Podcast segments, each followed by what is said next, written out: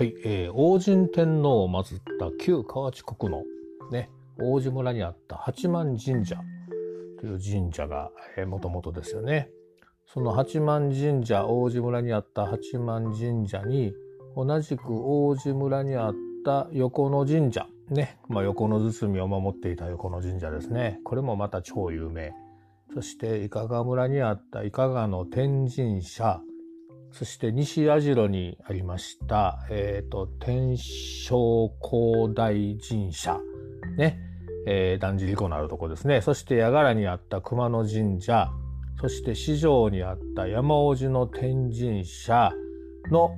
5つ、まあ、が、えー、八幡神社に集まってるわけですから、6つの前歌神様が1つに集まって、ね、まあ、5つの村から6つ、で、王子だけ2つあるんですね。えー、この元々になってる八幡神社ともう一個横の神社。ね。えー、2つあって、えー、5つの村で6つ集まって、1つになって、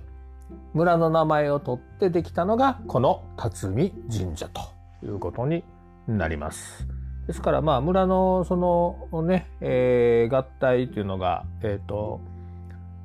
あの、明治のね、初めの頃で、そうやって神社が合体していくのが、え、ー、と、明治の40年ということになりますから、ね、同じタイミングでね、他の鶴橋やとか障子の地域でも同じことが起こってますけど、えー、いくつかの神社が一つになって出来上がったのが、この、えー、辰巳神社ですね。で、えー、説明版とかをこう見ますとね、ちゃんと明治40年4月27日と思って、次の五社を合祀し、ね、村の名前を取り、辰巳神社と解消するというふうにま書かれておるわけです。